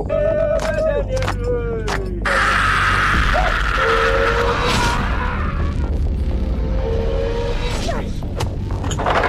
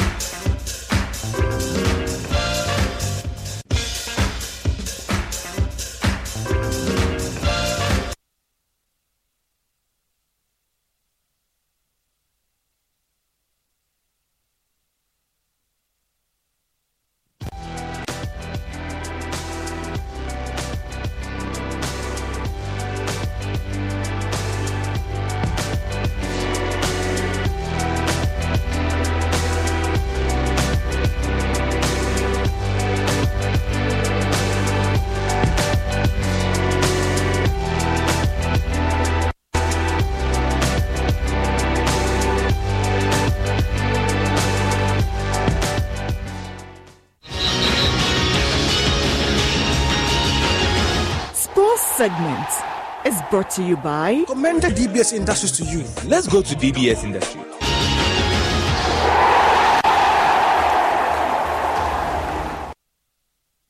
Another welcome to Prime Sports tonight with me, Razak Musbao. Let's start off from the CAF Women's Champions League, whose semi-final games are underway and just gone by was the game between Mamelodi Sundowns, who play will now play their third consecutive CAF Women's Champions League final following their dispersion of AS FAR in the semi-finals of that tournament being held in Cote d'Ivoire and uh, was held earlier at the Korhogo's Amadou Gon Coulibaly Stadium. And uh, while it plays in the finals was the main target. The tie between the two sides was somewhat of a grudge match for the South Africans who surrendered their champions title to AS FAR last season the finals that saw AS FAR being crowned champions. And that's how they took the lead in that game and went on to win it. And a corner kick effected by the Mamelodi Sundowns, not properly cleared by AS FAR, and was slaughtered at the back of the net. And that was the only goal that saw Mamelodi Sundowns advance to their third consecutive finals in this tournament. And we're interested to know that this tournament is in its third edition. So they've been to the finals at every edition of the tournament. They won the first edition against Ghana's very own Hasaacas ladies and lost was far in the second edition, and they're now on their way to the finals. But who will they meet in the finals? Uh, more history will be in sight for both Sporting Club Casablanca and Ampem Darkoa ladies who face either uh, who are facing each other at the moment, and it's Ghana's Ampem Darkoa who, in the fourth minute, managed to pick a penalty after the ball hit the arm of uh, you know the Moroccan side defender and Joe Nana Adarkwa there, uh, hoping that it's indeed a penalty. When as the VR was reviewing the incident, and uh, after some thorough review, it was affirmed it was a penalty, and Ampem Darkoa managed to uh, pick that penalty over there. You can see Joe Nana Dakwa, who's the head coach of the side, uh, very still issuing instruction even while the decision as to whether it was a penalty or not was still being reviewed. And uh, well, uh, finally, it was uh, reviewed and accepted as a penalty, and you could see the referee just guarding the players to stay off the line. And it was Comfort Yeboah who stepped up and, you know, could feel the tension and the Ivorians strongly supporting the Ghanaian ladies there. And she stepped up, few steps, and slaughtered it in to give Ampem Darkoa the lead in that crucial second semi-final game. And if things remain the same, then they will advance to the finals and face Mamelodi Sundowns in the finals that is set to come off this weekend. So that's how the penalty occurred. Just look at that. The ball coming off the hands of that uh, Sporting Casablanca defender and Comfort Yeboah. Make no mistake from the sport kick and ensured that he gave the side the lead. At the moment, it's still one goal to nil for Ampem Darkoa, and we'll keep you posted on what happens over the game over there. But before the game, though, head coach Nana Joe Adarkwa was speaking to us about what to expect in the game, and um, pretty much his prediction has come to pass. Every semi-finals is like finals, very tough, and we know that we are going to have a very good game tomorrow. Definitely, they know us and we know them. They have watched our game and we've been watching their games. But inshallah, we are going to win the game. Any war, any war that you are going, you don't have, you don't, you don't need defeat.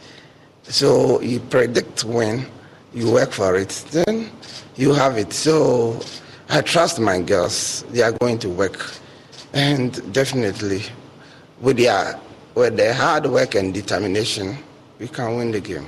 Oh, as for injuries, we don't have. Only our top striker, Mary Amponsah, is not all that well. You can see that she's not playing our games, but other girls are there. Psychologically, we have psyched them. They know what is at stake, so they will work. Um, we all know that tomorrow's match is a very tough encounter. We are going to meet tactically a very good game, but preparation wise, we are okay. Psychological wise, we are okay. So we are going to work for that. Yeah, that one too is going to be tougher than the first game because they know that we beat their one of their teams over there AS FAR. So when they are coming into the game, they know that we are not minnows. We are very good side. So they will do all their best to do what is important for them. So we are not going to sit down and say we beat AS FAR so we can get them easily. It is not going to work like that. But until or unless we work hard, before we can get the win. yɛbaeɛ nyame adom yɛtumi abɔ aduru semi finals ɛna semi finals no nso a yɛkɔ no ɛnyɛ easy. Tuba campo yɛyɛ well prepared sɛ nyame adom ɔtena semi finals na yɛkɔbɔ no yɛbɛwene ne yɛakɔ finals. Players na obiara yɛ ready for the game. Sɛ yɛbɛtwɛn sɛ nyame yɛ adom adeɛ bɛkyi na yɛakɔ akɔbɔ no yɛagye yɛ three points ne yɛakɔ final. Uh, so that's a very optimistic head coach and the captain of the side there. Well, like I mentioned, they're currently leading by one goal to nil. And if things stay the same way, then they advance to the finals. Well, my colleague Fifi Manfred uh, joined me via Zoom to talk about the Black Stars, but he's also been keeping tabs on this game.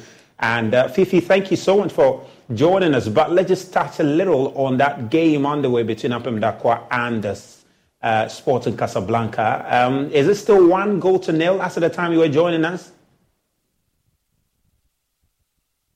Musbal, um, thank you. Good evening to everybody that's listening to us. Ampem Darkoa still leading um, as now. They are um, raising the flag of Ghana very high. They are doing a very good job. I think that um, if you look at their performances from the first game um, up till now, you can tell how good of a side that they are, especially after they were able to bounce back from a defeat the last time um, into a very good win. So Ampem Darkoa are, are, doing a very good job, and we are hoping that by the time we've done here, um, Ampem Darkoa would have sailed through.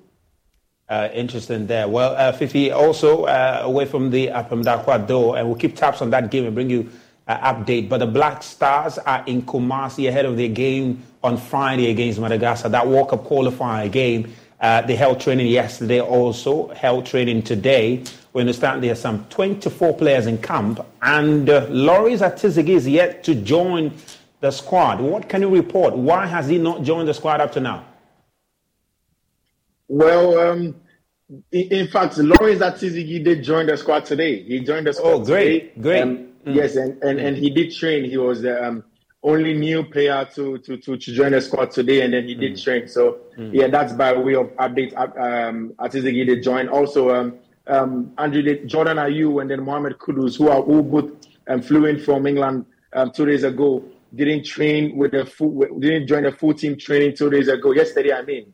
But today, after the warm up with the team, they did join with full team training mm. um, here at the Baba Yara Sports Stadium. So just that's, that's just by way of the players that have joined camp and those that partook in training today. Mm. I mean, Fifi, you know, we know that this is the aftermath of Chris Hughton, uh, you know, uh, evading. You know, it's fair to say that, but you know, escaping the sack. Rumors were rife. They was going to be asked even before this game, and you know, he's going into this game after what was, you know, a very poor performance in the USA. In terms of tactics, though, uh, based on what you have monitored in training, should we expect an all-attack football, goals galore, or we are just going to see the same old Chris Hughton?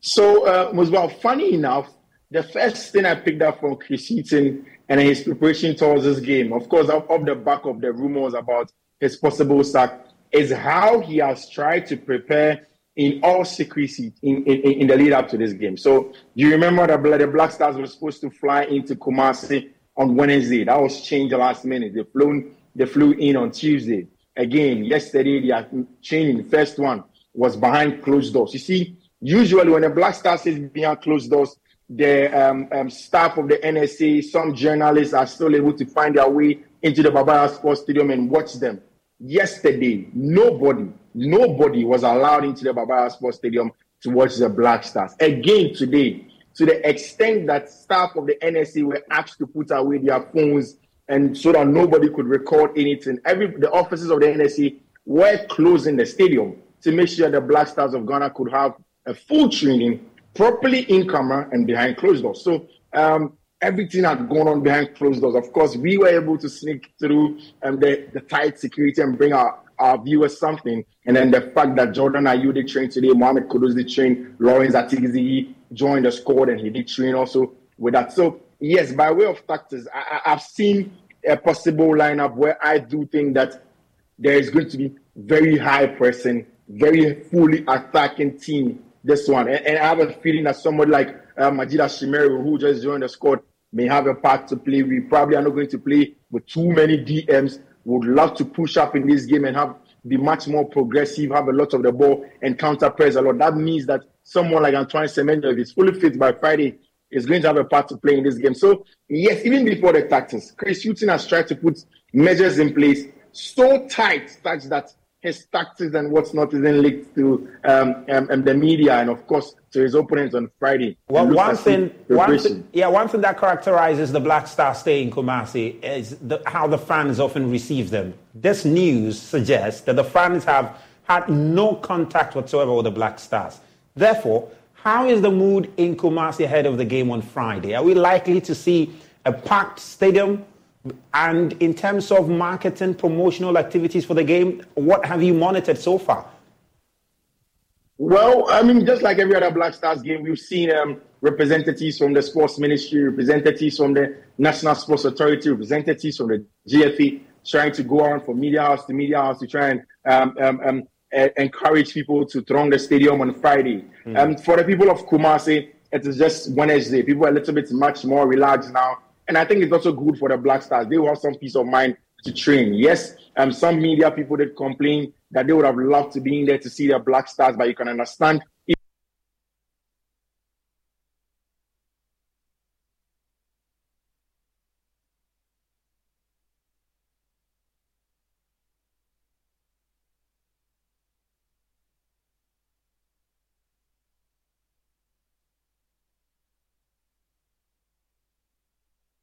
Vivi, what's happening tomorrow? We understand the coach is going to meet the press tomorrow. Is that still going to come off?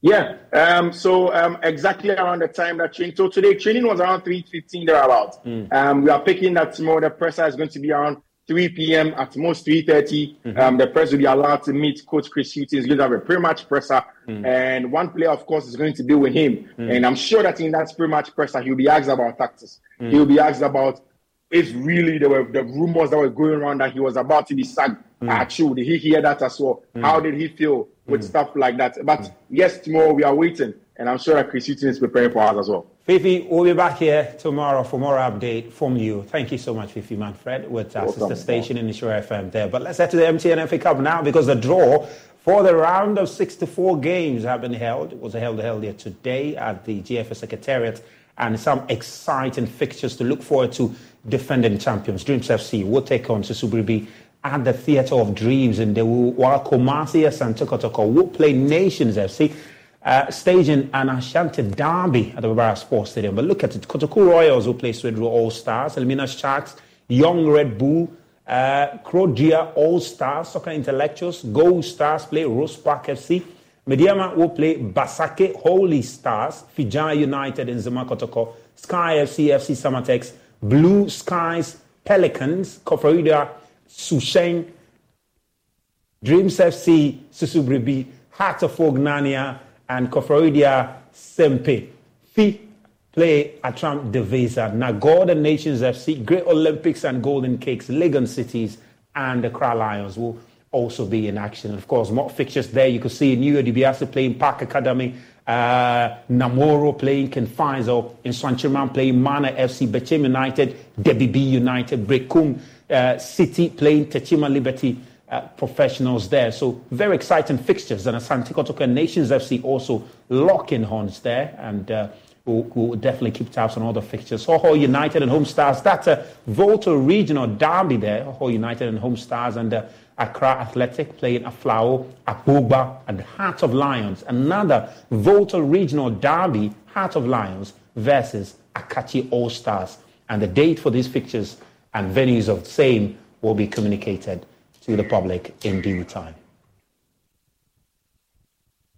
Well, for Accra Oak, yesterday they sacked their head coach, Martinus Koopman, after leading the club to only two wins in 10 games in the ongoing Ghana Premier League. But how does he rank in terms of the length of time coaches have spent at Accra of Well, Gary Al-Smith has all the details. Statistically, Heart appoints a coach every seven months and two weeks on the average. Koopman, the Dutch tactician who was appointed in August, spent only 92 days at the helm, and that's the second lowest since Kosta Papic, going back to 2011, of course. In the 2021 22 season, the Capital Club changed coaches four times. That's before the arrival of Samuel Boadu, who eventually, of course, went to win the league title for the Phobians. And within the last 12 years, Boadu has spent the highest number of days at the club, 576. While the Serbian Kosta Papic spent 78 days on his second coming at the helm. The list of 20 from 2011. One, Nebojsa Vucinovic was appointed February 2011, fired March 2012. That's 409 days. Siki Akono came in, appointed March 2012, fired November 2012, 226 days. David Duncan appointed that month and then fired a year later in November 2013. That was a total of 370. Ahmed Polo, in an interim capacity, also given 364 days to do his work. That's November 2013 to June 2014. The later Betado appointed January 2015 and, and fired in July. That's 194 days. So then you come to Edward Ansan, an interim capacity, Chan Vanley, Kenichi Yatsuhashi, Sergio Traguil, Frank Nuttall, Henry Wellington Namptey, Seth Hoffman in an interim capacity, Kim Grant, Edward Nii Odoom, Kosta Papic, Samuel Nino in an interim capacity, Samuel Boadu, Zlatko Matic, David Ocloo in an interim capacity, and now Martinus Koopman. So the question is, who's who's going to be next? next seven months, are we likely to see a new coach? Well, we'll wait to see. But let's head to tennis now. And Carlos Alcaraz kept alive his semi-final hopes and has made an ATP Finals campaign with a win over Andrei Rublev, in which the Russian hit himself so hard with his racket he drew blood. The uh, Wimbledon champion Alcaraz had lost to Alexander Zverev in his red group opener, but the Spaniard returned to beat Rublev uh, 7 5 6 2 entering Italy. Well on his way.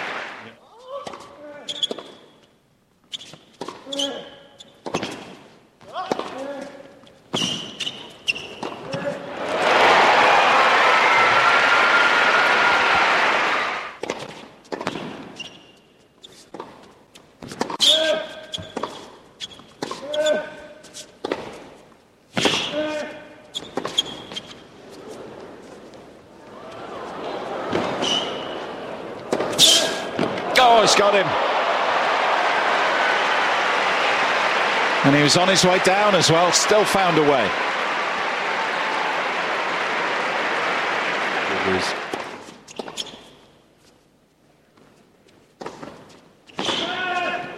Oh, he's got him. It's a stunner from Alcaraz. There's no doubt this man is starting to play his best tennis. He's really starting to feel it.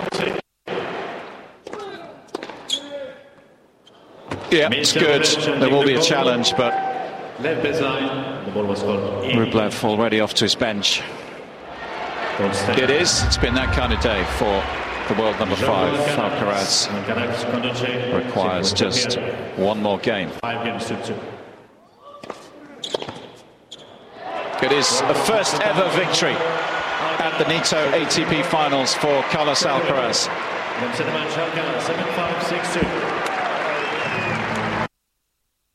in the ATP finals there, where Jannik Sinner also claimed his first victory, uh, first ever victory actually, against Novak Djokovic, as the Italian beat the world number one at the ATP finals also in, uh, in Turin. Uh, Sinner won a third set tie break to secure the group match 7 5 6 7. Uh, 7 6 in 3 hours and 9 minutes. It was 36 year old Djokovic first defeat since Wimbledon men's final in July. Djokovic responds.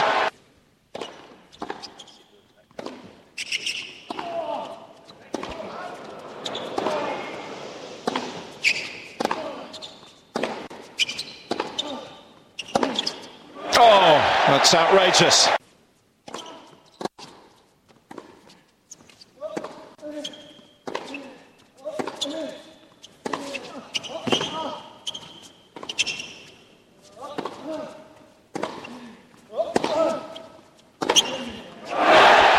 electric. What a return.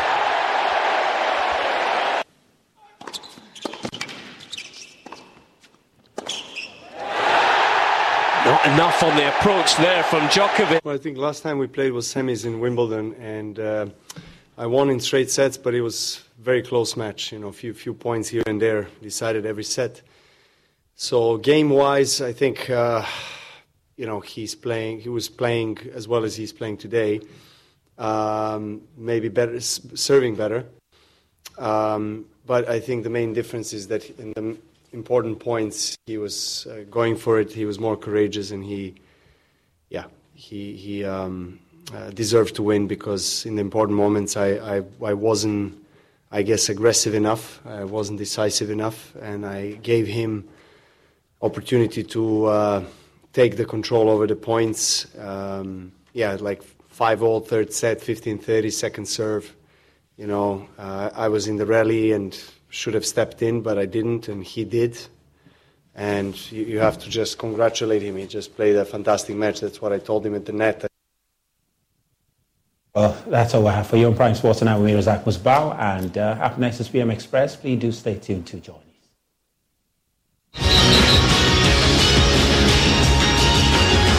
Sports segments was brought to you by Mender DBS Industries to you. Let's go to DBS Industry